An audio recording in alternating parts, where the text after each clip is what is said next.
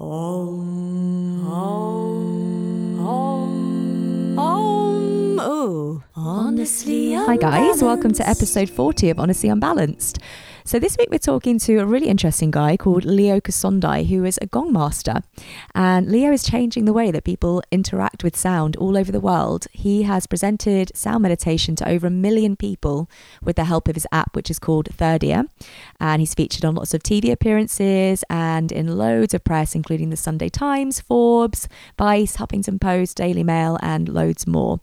This was such an interesting episode. We talked about healing practices for the nervous system through sound, the science and benefits of sound healing, of course, uh, how Leo used to experience panic attacks and how he actually managed to eradicate those through sound, uh, the nature of burnout, uh, the evolution of stress in the modern world, and so many more interesting topics.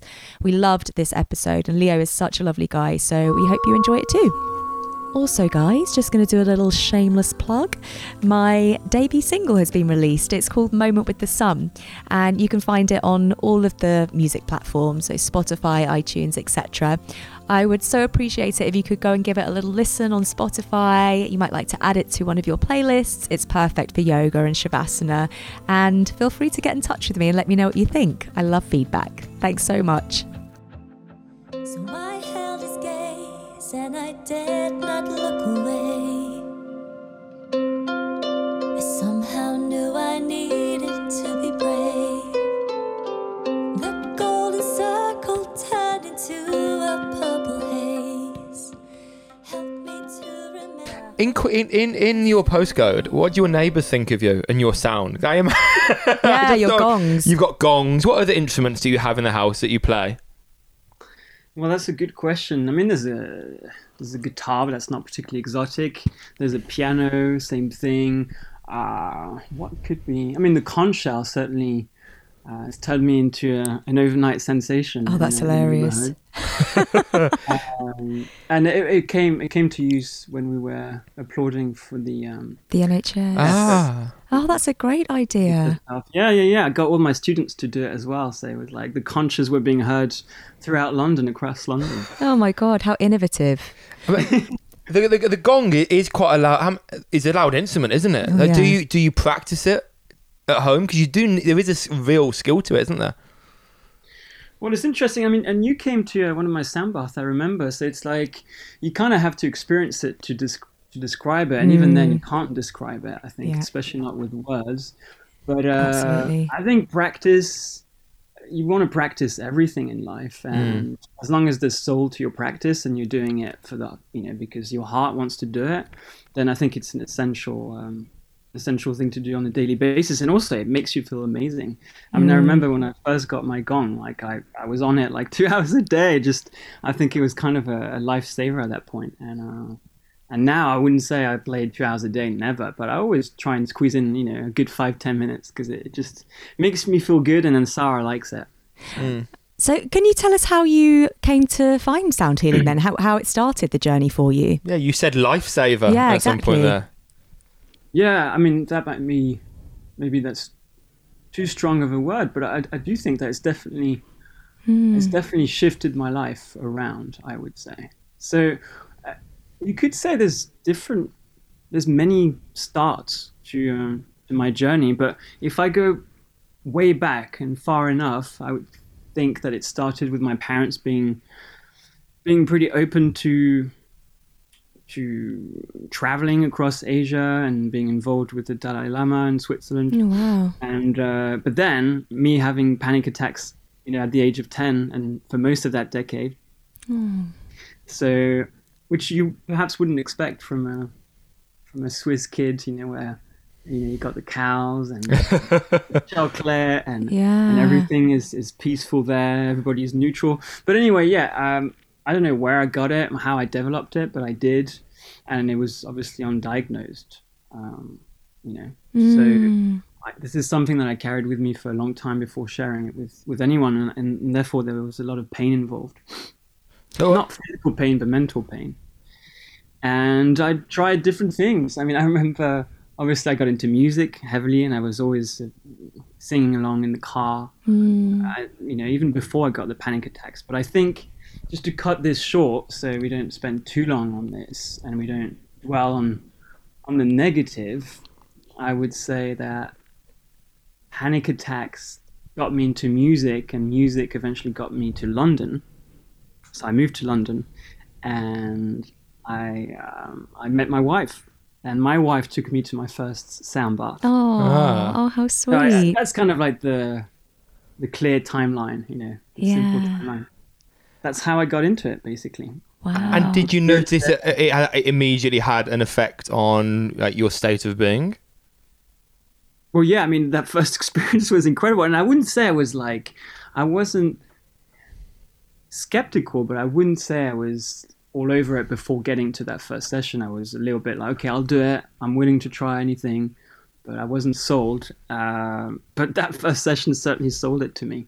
Uh, did it heal my nervous system in one sound bath? No. And I think I'm still, I think I'm still healing that sound, that, that nervous system, and I, I think I always will. Sarah says to me that you know my vulnerable point is my nervous system, and it always will. And I think she's got a point. She's not saying it in a negative way, but she's like, we all have our vulnerabilities on the terrain, on the, on the terroir, you say in France.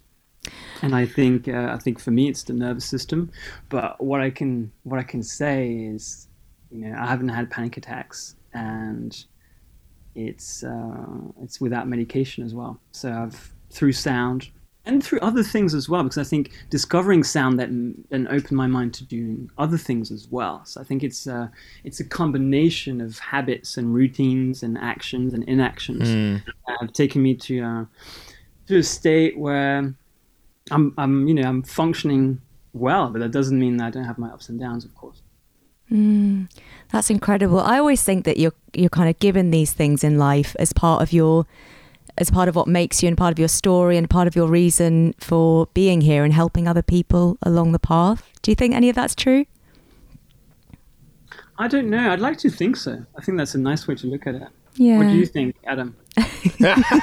What do you think, Adam? yeah, you know, you know what? For me, I don't necessarily believe in meant to be, and that you are here to do something per se. I believe that due to genetics and upbringing, we all have unique talents and gifts, whatever you know, whatever they are, and hopefully at some point we can find something in our life that brings value to the world around us. And that could be. I was in. This this sounds OTT, but I, I did a walk across Spain called the Camino de Santiago, mm. and I walked from basically the edge of France to Santiago, and of course in the process of doing that alone, and I was reading like Paulo Coelho. I was very like in, influential as I was maybe like a 21 year old, like With your mala beads and your man bun. Very floaty at that point. And I was watch I was watching a man on the square just in front of Santiago Cathedral, and he was the the cleaner, the cleaning guy who was you know keeping this square clean, and just watching how he did it. And how conscientious and careful he was. He was an old guy, and I just, I had this feeling that everyone has a reason to be here. And whatever you do, you can do it to the best of your ability. And you can do it with care and attention and love. And at that point, I was always thinking, actually, we shouldn't look down on someone because they are a cleaner or you see them as having a lesser job or a less skilled job as you. I think everyone has their thing. And as long as you're doing it with love and care and conscientiousness, uh, wonderful. And you have some kind of satisfaction out of it. Uh, but I don't think there is a, a meant to be per se, as if there is a an all powerful God that has decided our path. And this is why we do the podcast together. Different opinions. yeah, I think it's really important to surround yourself with people who disagree with you or see the world differently, and uh, and we perhaps don't do enough of that actually. But you've got to a point now where you're doing a lot of. Well, this is very non-linear the conversation. You know, you're doing your sound journeys, very successful sound journeys or sound healings to corporates. Uh, many years ago, I would imagine that you know corporates, businesses would be like, "What on earth is this? We're not going to do this." None of our lawyers would have any desire to go to a sound bath. So have you noticed a shift in people being willing to try things, or how have you persuaded people to give it a go?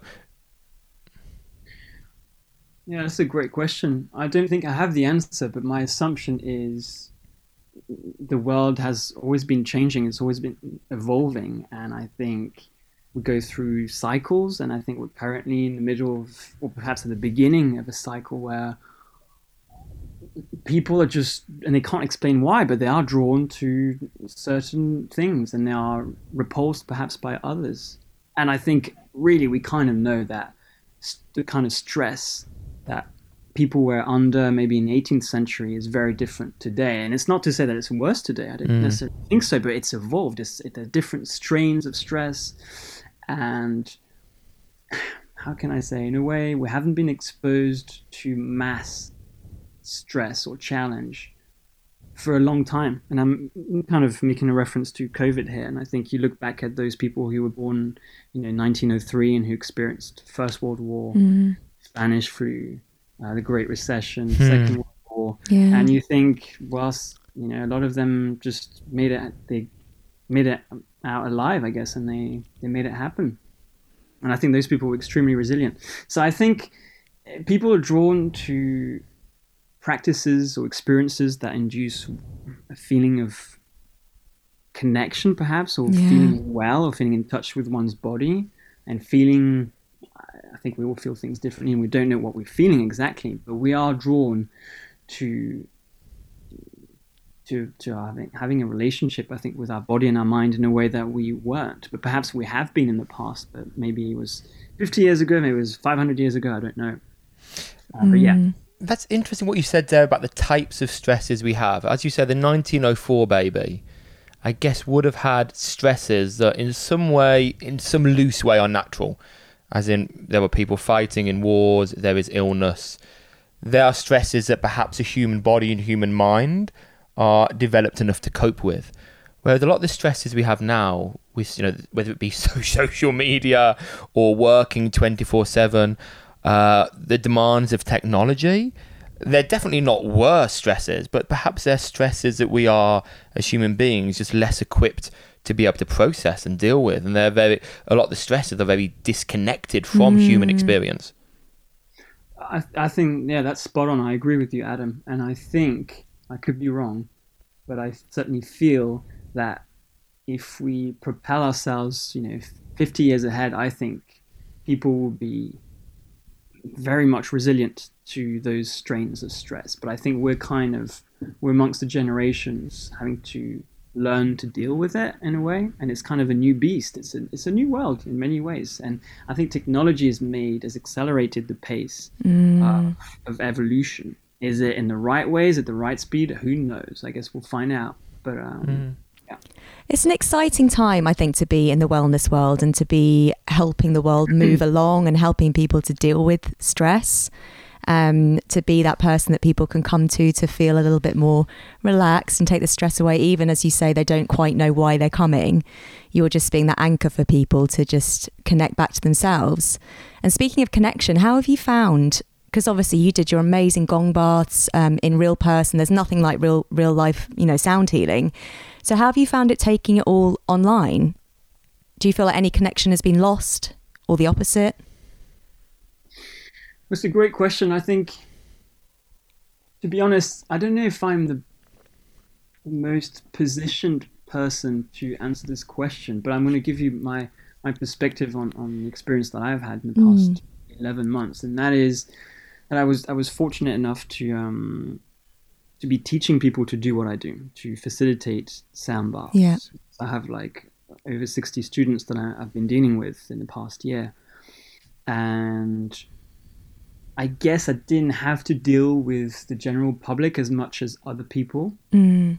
So I was dealing with people who were wanting to train, and it was like a long term involvement and investment in changing their career and changing the way they organize their, their life and go about life.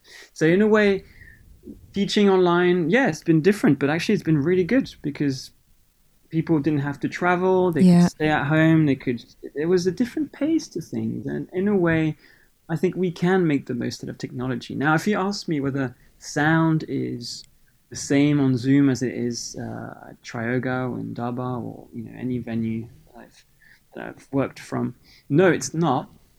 But I think it's it's going to evolve. It's going to change, and I imagine that in ten years, maybe less, uh, you'll be able to have some pretty mind blowing experiences uh, at home. I could be wrong, but I, I imagine that's where it's going. Yeah. Kind of has to go that way, doesn't it? Just- I mean, I think it's good to have both. I think people want, they're going to be craving the human touch, and Yeah. we already are. I think human touch and human interaction is, is never going to get lost, and it shouldn't. But I think we'll probably have both, but it's just not quite good enough yet. If if you're expecting what you had in person, it's not Yeah, good enough. If you're coming with an open mind, um, I've I've heard great feedback from people. You know, if you use like certain plugins to avoid the compression Yes. of sound, because Google Hangout, Zoom, all of those they compress. Yes. Oh, if you can bypass that, which you can, it's actually pretty good as long as the connection is good on both ends and you've got a good set of speakers or headphones. You it can take you back to the room, and if you've never been in that room, it can take you somewhere that you've never been Mm. anyway. So I would say if you're out there listening and you can attend to a sound bath, um, you'd be surprised as to what you can experience from the comfort of your home. And I think what you said was key have an open mind because I think if you have the mindset where you're focusing in on all of the little blips and the technical errors, that is all you're going to hear for the whole sound journey. And but then if you really just kind of relax into it and embrace it all, then you're going to have a much better experience, in my experience. also it's it's not just about a relaxation i think there's uh, Mm, there's a lot to be said about this idea that meditation is there to relax us and unwind and i think it can but my personal goal to kind of make a reference to the nervous system which we uh, discussed maybe five minutes ago I, I really want to strengthen my own nervous system and i want to help people who want to do the same thing. And i believe that sound especially like if you listen to gongs they're not exactly relaxing. also, they're not really soothing. no, they're not. They remind me of dinosaurs. It, it always takes me back to like Jurassic Park. Back when you lived that's, in the dinosaur that's age. the feeling I get when I hear a gong. Really? Not not it, for the first time. If I haven't heard a gong in a while, it's a, it's almost like a, I'm entering Jurassic Park for the first time. Okay, Interesting. so one serious thing and one funny thing. um, the funny thing is that they've used giant giant gongs. One which I now have um, acquired uh, has been used to um, create the soundtrack of Star Wars. When you have the uh, is it the Death Star? Oh really? Yeah. Yes.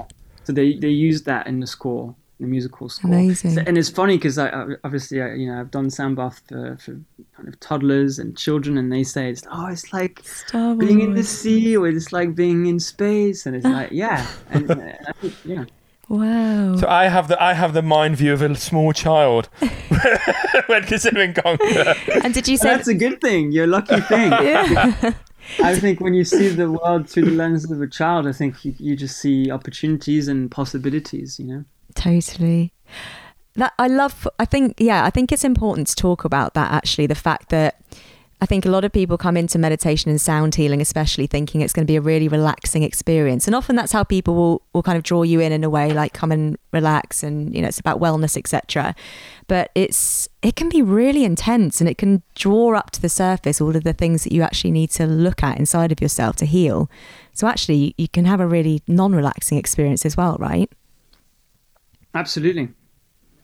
yeah What is the uh, the site? Because of course, on your training, you know, s- someone might imagine. Let's say someone who's never come across sound journeying before. Like, what's so complex about it? You just a gong and you just stroke it and bang it, etc. Uh, and you and then I think, what you do a training on that? What on earth could that training be? So can you can you speak a little bit about the science behind it and what the kind of things you might cover in a training like that? Well, I think they're perhaps two separate questions, even though we do a lot of, we dive quite deep into the science of, of sound and what sound is, what music is, and, and obviously the hearing system and all the relationship between the different nerves. But um, if maybe I'll, I'll start with the, uh, the training itself. I think, obviously, uh, I'm biased because it's my own training, but I know that you can't just pick up a gong Mm. and, and go and facilitate for people who've had trauma or who are experiencing trauma in the present. It's just not ethical. It's not right. Uh, but having said that, it's not to say that you can't be gifted, as you said, Adam. You were talking about being gifted, perhaps, um, as an individual when you're born in, in one domain or another. I'm, I'm not going to say that you can't have someone who has has great ease in working with a, a specific instrument, whether it's guitar or gong. I don't care. I think that's very possible. And you could talk about sports. I mean, you know. So, so I think some people pick something up and they they they just get it, and I see that in in my students. Uh, you know, we all learn at different speeds. Does it mean that because you learn very quickly, you're going to last in the long term? Not necessarily. Um, personally, I'm a slow learner, but I just I just don't stop. I never give up, and I think that pays off. Yeah. In terms of training, I think if you're going to need a 200 hour or more to teach yoga, you need the same thing for sound. And that's why I wanted to raise the standard before moving out of the UK, is to really create a community of people who've, you know, who've put in the work, put in the hours, and I make them work so hard on the training. Like they curse me and they're not always very hmm. happy with me. But I think it's so important because you come out of this and you, you know you've had experiences already with corporations and charities, and and you've had it hard in the practice room. So then when it's match and it's game day, you kind of yeah, you're always going to be wondering whether you could have done better and whether people got what they needed but that's good. That means you care. You're doubting yourself and you should. Mm. But that's why i did the training is to really have like this strong community of skilled ethical professional people who are doing that. And mm. really because i think sound is going to be massive. Oh, i think yeah. sound is just at the beginning of an exponential curve. Absolutely, it is. And then a little bit about the science. the science. Okay of course the science man the science. Put on the hat. Come on, this is science. Uh, well, I'm not a scientist. I, uh, you know, I did A levels maybe in chemistry and biology, but didn't take them very far.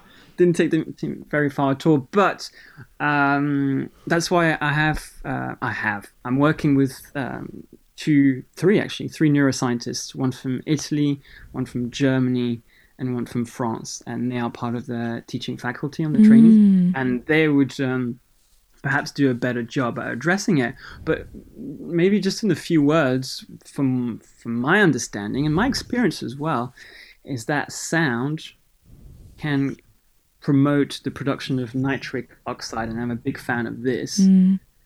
Um, because I, I, I like to work my my voice. I like to use my voice for myself at home, but also uh, during the sound baths. And I also love tuning forks, and both the voice and the tuning forks help the body in creating, producing nitric oxide, which basically, uh, you could say it enlarges, it widens your uh, your veins and your arteries, and it promotes immune immune activity in a, in a healthy way, if you know what I mean. It kind of lowers blood pressure, and how does it work exactly? I can't quite explain it, but it's basically through um, through vibration. So, like if you apply a tuning fork to the root of your nose and between your brows, it will create it will create nitric oxide in your nasal cavity in all those cavities. How exactly? I don't quite understand, but it's to do with the skeleton and the stem cells and basically the nervous system. So there's like all sorts of communication chains and triggers that happen when vibration is applied to the body from an external point of view, like a tuning fork or even a gong that's hmm. know, relatively close, or your own voice. So, like if you hum, hmm. you are doing two things. Your produ- your body is producing nitric oxide, which is good for your heart, and like I said, everything like that, and also it tones your vagus nerve. And you know, like I said, I'm all about this nervous system, and I think my favorite player in the team is the vagus nerve. And we don't talk enough about it, but basically everything that I do and teach it revolves around the vagus nerve. Even though it's it's mostly sound, uh, it's the vagus nerve, and it touches to all your organs. I'm sure you guys know about it. It's just it's just an amazing healer. So you said that you use your voice in your sound healings. Do, do you mean your singing voice or just speaking or humming? All of it? Yeah, that's a great question. Actually, I think depending on how you talk and how you utter a word, and the intention behind Yeah. it, and the frequency that you bring to it, I think a word can be very healing. However, so yeah, I mean, I yoga nidra is great for that. Mm, But I would say I'm more talking of overtoning. Oh, so okay. Yeah. basically creating one bass note. Yeah. It doesn't have to be low. When I say bass, it's like a fundamental note, frequency, if you like. And then you shape the acoustic space in your mouth so that you reveal all the frequencies that make up that one fundamental note. So it's a little bit like the um, uh, the prism in in class that you would have done it in school, right? You shine white light through the prism and you get the rainbow. It's exactly the same thing. And I've just had, like I was saying, guys, before we started recording, I've just had a, beautiful basil and mozzarella salad. but let me try and just do a little bit of Oh, yes, please. seconds of overtoning so I can demonstrate it. So fundamental note of your choice. Ooh, that's the fundamental note. It's mm-hmm. got a little bit of vibrato there, but it doesn't matter. You don't have to have that. And then if you reveal the harmonics, the frequencies that make up that one note.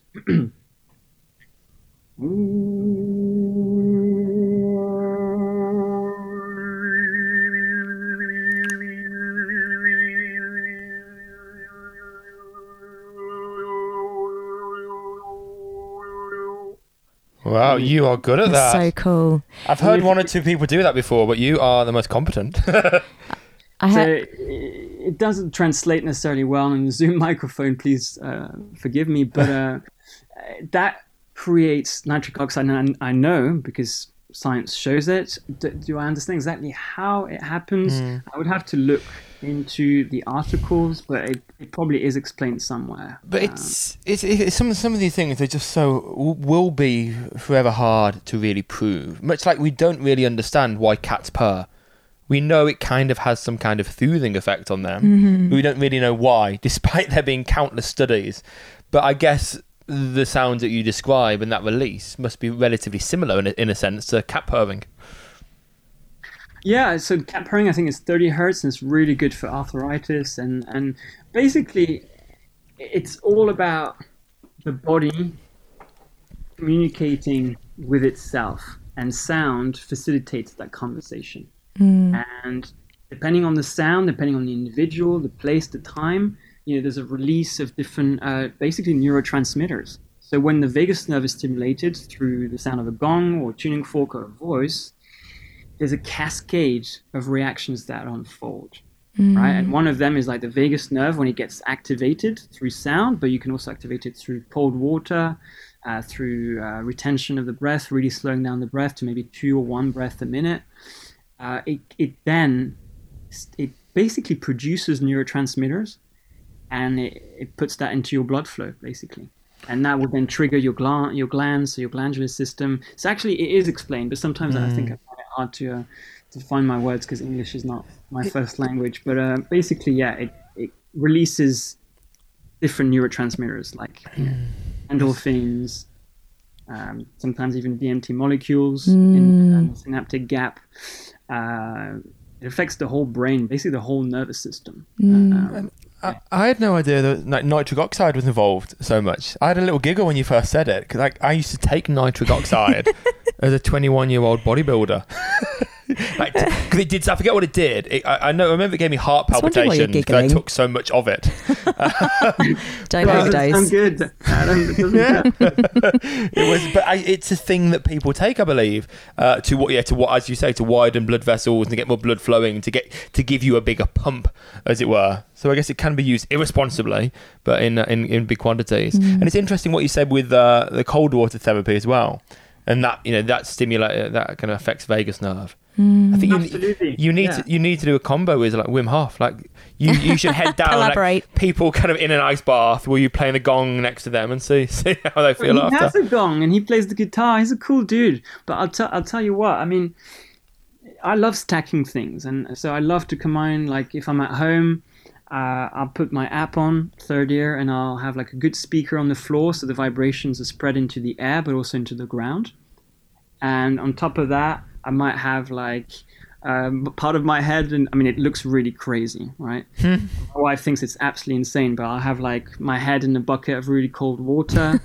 I'll have the Joovv red light that I, that I use that does infrared. Uh, I'll be on the um, what is it called? It's like an acupressure mat. Mm. I'm just basically trying to stack as many things as I can to to trigger my nervous system, my vagus nerve, basically, into strengthening um, my parasympathetic activity, basically. Do you think it's possible to overdose on sound? So it, you know, there's those things called gong pujas where you do like a, an all-night gong bath. yes, I was going to ask you about this. Yeah. So I think there's, there's, it's a cool concept, but personally, I think that sleep is too precious. You not sleep when you're in group in a group with like even 20 or more people, and there's gongs being worked for like 12 hours. It's more of a, a trippy experience. Yeah. But I would prefer to do that during the day. Like I would be happy to do an eight-hour gong puja during the day, like between I don't know, like 10 and 6. I think that would be much more beneficial and also hmm. fasting. So you don't do lunch. Maybe you have a light dinner afterwards. But I think all night gong bath. Not sure. I've done it. I'm, I'm just not sure. I think you just feel the lack of sleep the next day more than hmm. anything. That's such a such a sensible answer. I love that because we we're obsessed with sleep as well. Have you ex- Yeah. have you experienced anyone or yourself having an, a negative effect after sound? You have like Holly at some point. I wouldn't call it negative. I've had people obviously come up to me, you know, in distress, but I don't think that's an, always a or, negative or you yourself sometimes. would you? thing. I I personally sometimes feel really open and like I've been turned inside out, but that I think needs it just I just need to ground afterwards, and I sometimes forget to ground myself. But I think, uh, like you said, Leo, it's so much about the intention that you bring, isn't it? um, and also. I think what you're doing is so great having your trainings because I have also had people say to me, I went to a gong bath before and this lady was just banging the gong and she was wailing at the same time and they've, they've, they've actually come out and thrown up afterwards and, and a couple of different people said it about the same person i'm pretty sure she didn't have a training i've gone off track here what are we talking So- about I think we're talking about overdosing on, on sound. Yes. I, think, well, I guess technically, yes, you could overdose on anything, including wheatgrass and yeah spirulina. yeah So I think you can do it on sound as well. But uh, I haven't known anyone who has, and I haven't myself. But uh, if you're going to do like an eight hour, 12 hour sound bath, try and do it during the day. That's what I would Yeah. say. And then a ba- bad experience, I don't know. I don't think you said bad experiences, but tough experiences, challenging experiences. So if I speak for myself, yeah, I think, I don't think it's bad. I think it's good. Mm. I think the bad that people can describe is actually really good. But like I said, our nervous system is so fried for most people to different levels. Mine was extremely fried, even when I was 10, unfortunately. But uh, we are fried, and therefore our resilience is pretty low. And like I said, a sound bath, a proper sound bath, can reveal, can help things bubble up, and that Yeah. feels really uncomfortable yeah yeah, I've had sound baths that were done properly where I felt like I couldn't be still and I felt like I had ants kind of underneath my skin. And it was a real battle to stay in there. And maybe I shouldn't have stayed in there, but I think I'm alive and I stayed in there, so it's fine. you survived So, so I think it's the question, and I've had people as a facilitator, you know, I've, I've done over 2,000 of them, and I've had every year, I've had, I'd say at least five to 10 people who left. Mm. Um, and they might have said to someone, "Oh, I went to Leo's sand bath and it was really bad," and may- maybe it was for them. I think I can't deny that tr- their truth. That's their truth, Mm. uh, at least their experience. And then they might change because I've also had people who, you know, used to come and then they didn't come for three months and felt like they maybe didn't like the last one, Mm. and they came back and they said it was. Uh, I was just too much for me to handle, and you know. But now I'm back. it's taking three months to digest it yeah and, and that's cool. So I think it's really important to not take things personally. As long as totally you're as long as you're doing things from a good place of heart and intention, yeah there might be some mishaps. You know, it, it, it happens. As an unrelated question, have you ever tried or explored flotation tanks oh, so and good. incorporating sound within that? Yeah, I'm a big fan of uh, flotation tanks, and um, I think yeah, Floatworks would be my person in London. They have a few studios. I love it, and I'm also a big fan of um, Richard Feynman, the physicist, and he, he he used to. It's a great autobiography actually. Uh, it's called "Surely You're Joking, Mr. Feynman," and I really recommend it, even if you don't like physics, because you will love the idea of physics once you've read his. I think multiple guests on Tim Ferriss have actually recommended that. I think I think in his uh, Tribe of Mentors book, he refers to it as like many many people have talked about that that particular book. I love Tim Ferriss Yeah. also. But obviously, Richard Feynman is a beast of, of his own. And anyway, he makes several references to uh, to flotation tanks and out of body experiences. So, um, without necessarily diving into out of body experiences, because I don't think I'm an expert, and I think uh, an OBE could look different depending on the individual. But uh, combining the two, well, yeah, I mean, I, I told you I love hacking things. So, Mm. we looked at uh, placing sounds, playing certain sounds uh, into the pods, and we're you know we're looking at it, but it's uh, you know the speakers have to be right. And I don't think Mm. the speakers are up to scratch yet, but I think if they redesign them with better speakers in maybe five years, then absolutely. However, I think that it also makes sense to be in total sensory deprivation when you're in a tank. Mm, yeah, that's a good point. And going back a little bit to your journey, um, I know you said you suffered with anxiety and panic attacks. So, but you've come so so far since then. So, was it a struggle to kind of get yourself out there as such and and do all the amazing collaborations that you're doing and you know build your app um, despite the fact that you were suffering with these panic attacks and anxiety was it difficult or once you found sound you were just on a path and you were just led and guided and you just went for it how was it building yourself up Yeah, it's going to sound corny, but it was the latter, I think. Um, Yeah. I didn't have, I guess I was fortunate, or maybe I was spared, or maybe I spared myself, but I didn't have panic attacks whilst um, whilst facilitating sound baths and creating the app. So the last decade has been, in a way, kind to me, but I, it's, I would say, uh, you know, it had its hardships. Let's put it this way. Think, you know, uh, I, I think I, I'm not sure. You know, I didn't go and see a doctor or psychiatrist, but I did. I think I did experience burnout from Yeah. doing from doing so many sound baths week after week after week, and because there was so much in demand, I could see that people really benefited from it, and I felt like I was happy doing it. I did too much, and I really pushed myself. So Yeah. I burnt out, and uh, I'm trying to teach that to my students as well because there's going to be massive demand for this once Yeah. we all come out of this, yes whatever that is. How was leading your first sound journey? What was that experience like? I always say sound journey because that's the way that's. there's so many different names for it though aren't there your the same sound sort of bath. How was how was leading your first one? What was that experience like? I like Sound Journey. I- I yeah think it's cool, man. Um, uh, how was it? Well, I think the first one, luckily, because I was very nervous, and I, I still get nervous. I think because I care. yeah But uh, the the first one was just me at the end of a class, of a yoga class. So I was kind of like gong guest, which is nice because you know I used to take the class and I would feel super chilled, and I could feel the energy flowing through my body, um, having done all this breath work and asana, and and then I would just do 10, 15 minutes of sound.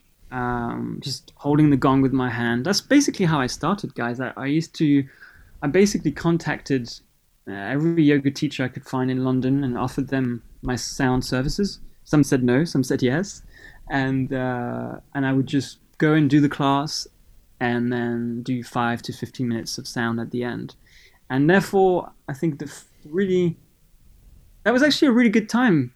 I, I really I really enjoyed it. Partly because the focus wasn't on me at all mm, nobody knew who was that guy. Uh, and I'm not saying that people knew who I am now. It's not at all. But I'm just saying, it, it I wasn't. I was holding. You know, I was doing my thing, and I was being careful and mindful. And but yeah, it was nice to be part of someone's class and Yeah. just do the end with the sound. I really loved that actually. So thank you mm. for reminding me of that. Oh, that's lovely. What I really love about what, what we do is no one looks at you. Everyone's lying down and with their eyes closed. And you can, I, I don't know about you, Leo, but I just, I mean, I, I still get nervous like you because I sing a lot and I always get nervous before I sing. But with no one looking at you, you can just drop into the moment a lot more and be a lot more present. I find anyway. I don't know if you feel like that. Beautiful. Yeah, it makes it makes total sense. Yeah. I mean, everybody, you know, every facilitator will will have its his, you know, like its challenges uh, on, Yeah. on journey to facilitating. But uh, yeah, I think just to summarize, I would say it, if you're nervous, it means you care. Means that's a wonderful thing. Mm. And I think more importantly, what's important is the experience of the attendee. And, and I, I mean, yes, it's nice not that nobody's looking at you, but what is really nice is that people are lying down and therefore they're actually single tasking for once in their life. They're just Mm. listening Yeah. and they're having a synesthetic experience. You know, the, I think really the, the senses are coming alive and dancing together in the room. And you don't see it, but maybe if we had metaphysical glasses, Oh, that's lovely. Yeah. Now, I can't ignore a name drop from earlier, the Dalai Lama. so, was your, was your childhood in some sense spiritual? Can you talk a little bit about the Dalai Lama being involved in your childhood? oh no, he wasn't. Okay. But he was he, he was your parents organised something for him. What was it? What was the story there? There was Yeah, a, well, so my dad uh, draws cartoons. Uh, has been since he was in his twenties or even his teens, I think.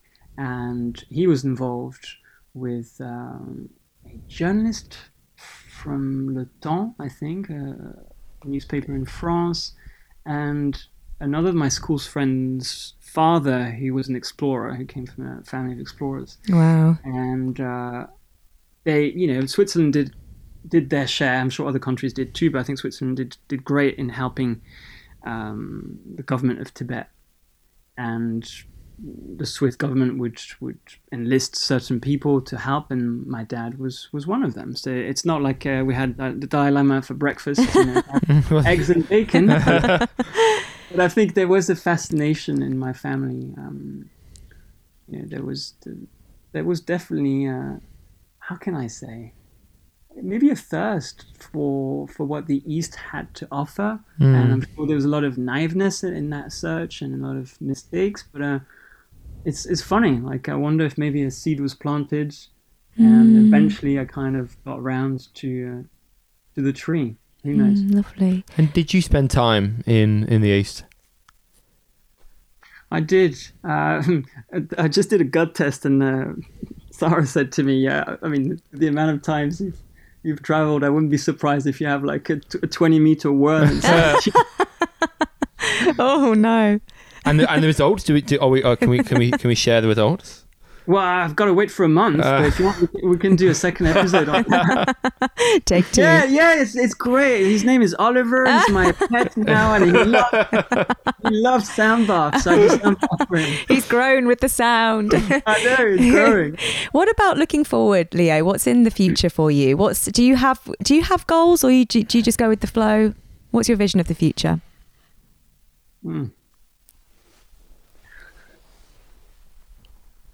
I think so. Obviously, I have the app that's that we keep on improving, and, and it's evolving. And it's a living thing of its its own. And what's it called? Sorry, just for the listener. It's called Third Ear, Third ear.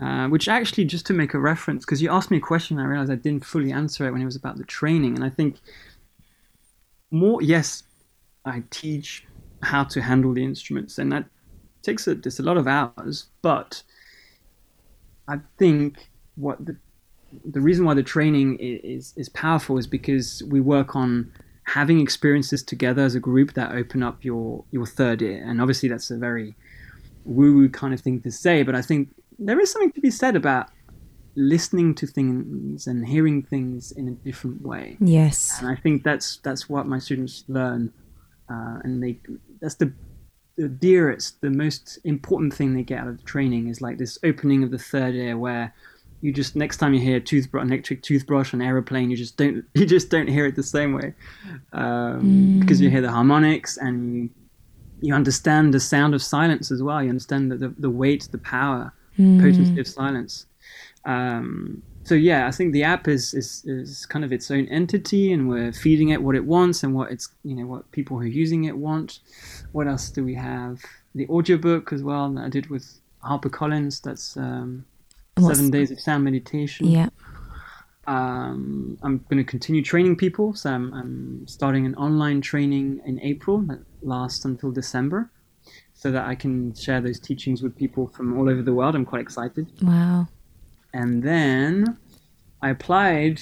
I spent the last 15 months applying for an EB1 visa, which is the green card. It's the hardest visa to get in the world, and they gave me three criterions, which is what you need. But sadly, uh, the officer that was des- designated in my case didn't uh, didn't quite understand what sound bathing or sound journeying was. Oh, and I don't no. blame I don't I don't blame him or her. I don't know, but uh, unfortunately, my plans uh, are having to shift a little bit. But maybe it's fortunately rather than unfortunately. Yeah. Uh, what else? But I don't think I'm going to stay in London for very long at all. So I'm definitely being called to uh, go somewhere else.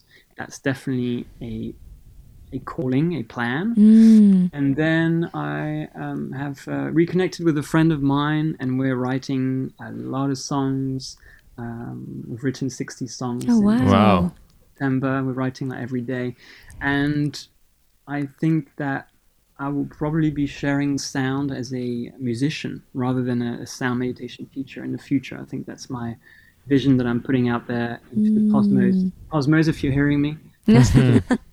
That's so exciting.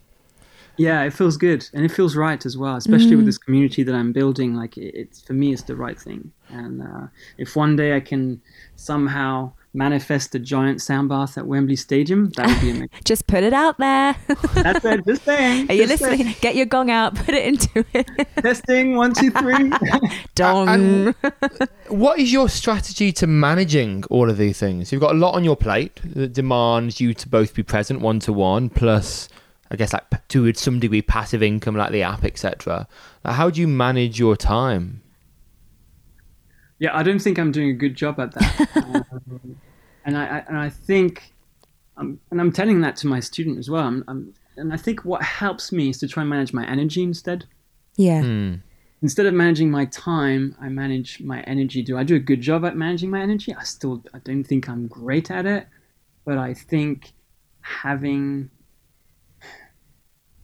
having a sense of when I'm good at what and when I'm not good at what is very important. So I have to be aware of time, but it's not about how many minutes. It's like, is it nighttime, and what does nighttime equate to for Leo hmm. in 2021? Yeah. I think for me that's really important. It's also realizing that I, I guess in, uh, you change, but I think knowing yourself as you're changing and updating that knowledge helps because I know that after 6 p.m. I'm kind of useless at most things. I can be super creative and, and kind of, you know, do some drawing or writing or thinking outside the box, and I do that. Uh, but the hard stuff, like I know when I need to do it, and I think that helps. So, mm. so I guess it's it's and it's also prioritizing. Like it's so easy to tick boxes on simple tasks, but when is your prime time? Prime time, and are you making use of it? Hmm. Uh, Um, that that is the question I keep asking myself. Like, what is the hardest but most efficient thing that I can do first? And that's something I got from Tim Ferriss. I like that. That's Yeah, And is there is there something that I can do that would tick ten boxes? One task that would tick several boxes, or even better, make them irrelevant. Like, what is the one thing that I could do that would make everything else irrelevant? That is something that really uh, energetically turns me on. I think there's a book as well called something like Eat the Frog, which is about doing the hard thing first. Just get the hard thing done. I think that's what it's called.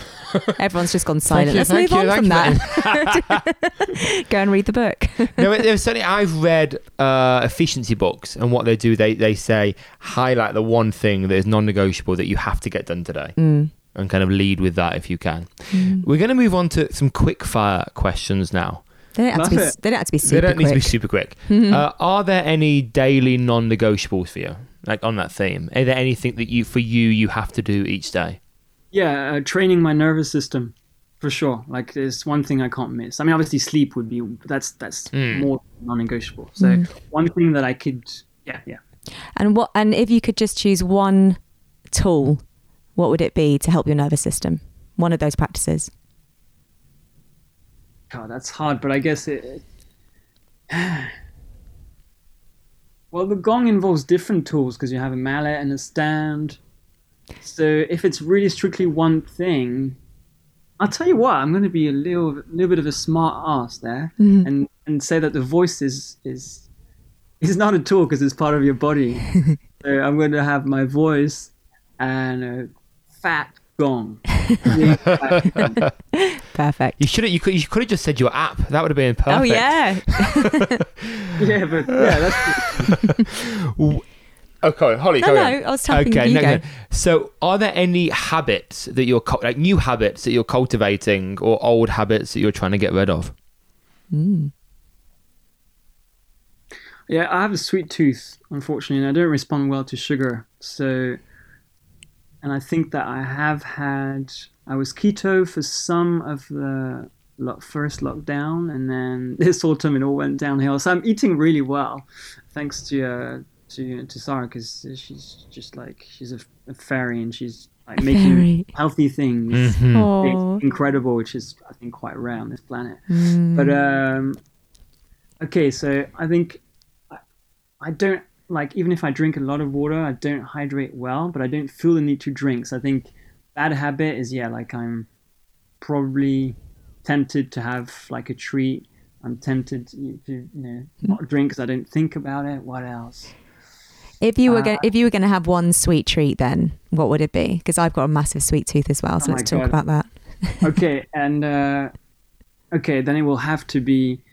There's no kickback there, but it, it's from Gail's, and uh, it's that um, blueberry kind of Yeah, I know exactly what you mean. cream. It's kind of like in, in French you say it's like a salé sucré. Mm. Uh, it's kind of like yeah, that blueberry kind of brioche that has a cream in it. Oh my That's God. incredible, and it's got some uh, crumble on it as well. It's amazing. Gail's is just ma- it's just magic.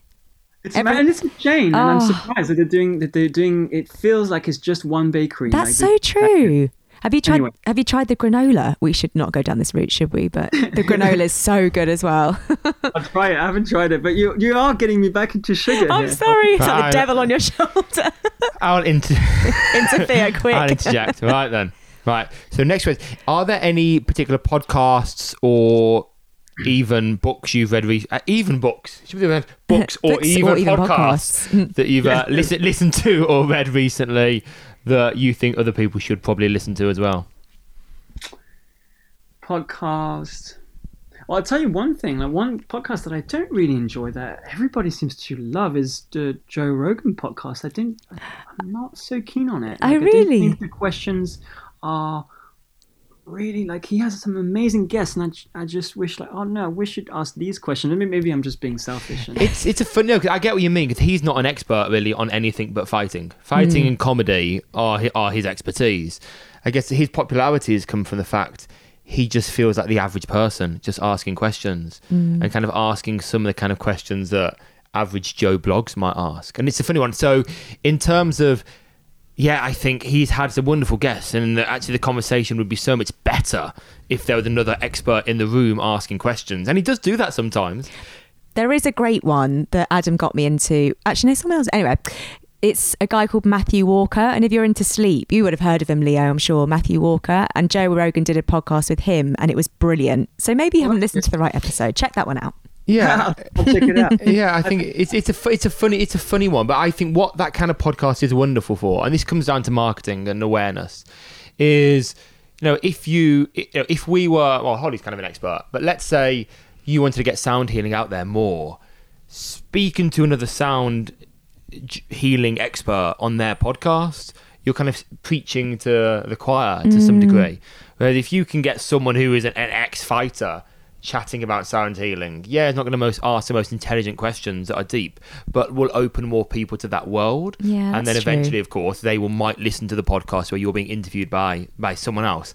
So I guess that's a, and, that, and that's the thing is we all have to to some degree lower not lower our standards that's a wrong word but put ourselves out there in situations we're not necessarily always comfortable with to to spread the word i've you know at, at the start doing i was doing headstands in a shop window at lululemon just to bring some awareness to yoga you know i was like some kind of someone like in the win in the window in amsterdam like semi-naked in lululemon shop under a blue light Honestly, uh, but I guess that that's what pulls people in, and then once they're in, then you have that deeper discussion.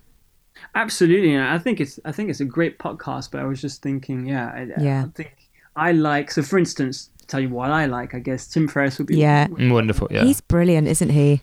I, I, I just resonate with how he thinks. I think, and uh, yeah, so definitely not to diss Joe Rogan's podcast. I think he's got a it's got a place in this world, and Yeah. obviously a big one. Uh, book. It's always hard to think of like. I, interestingly enough, I, I'll give you two books. Number one is maybe uh, Green Lights by Matthew McConaughey. I thought that was actually pretty good. Oh, what's, what's He's, it? he's written a book. Didn't know Yeah. that. Yeah, I thought it was really good. There's a lot of a lot of wisdom in there. Okay. Uh, and it just it doesn't feel it doesn't feel rehashed, kind of rechewed Yeah. stuff that he's read. It just it feels quite authentic. So I I really enjoyed that. And then I read a book. It's quite a yes, it's a good 300 pages of Bono, the singer, being interviewed by one of his journalist friends from France. Mm. uh, who they've had like a, a friendship over maybe several decades, I would say, and therefore that's really interesting because it's like, uh, you know, it's not your usual interview. Because the in- interviewer really knows what he's talking about, Mm. uh, but he's also unbiased, like he's very neutral, and Bono is actually j- just quite interesting and profound. I mean, interesting is a, a dull word, but he's profound and he says some really interesting things which you can apply to sound bathing and mindset and the arts, and that's what I like. Yeah. You know, when the truth is is this, it's a full truth. You can apply it. You can put a dress, you can put jeans on it, and it works. Mm, love that.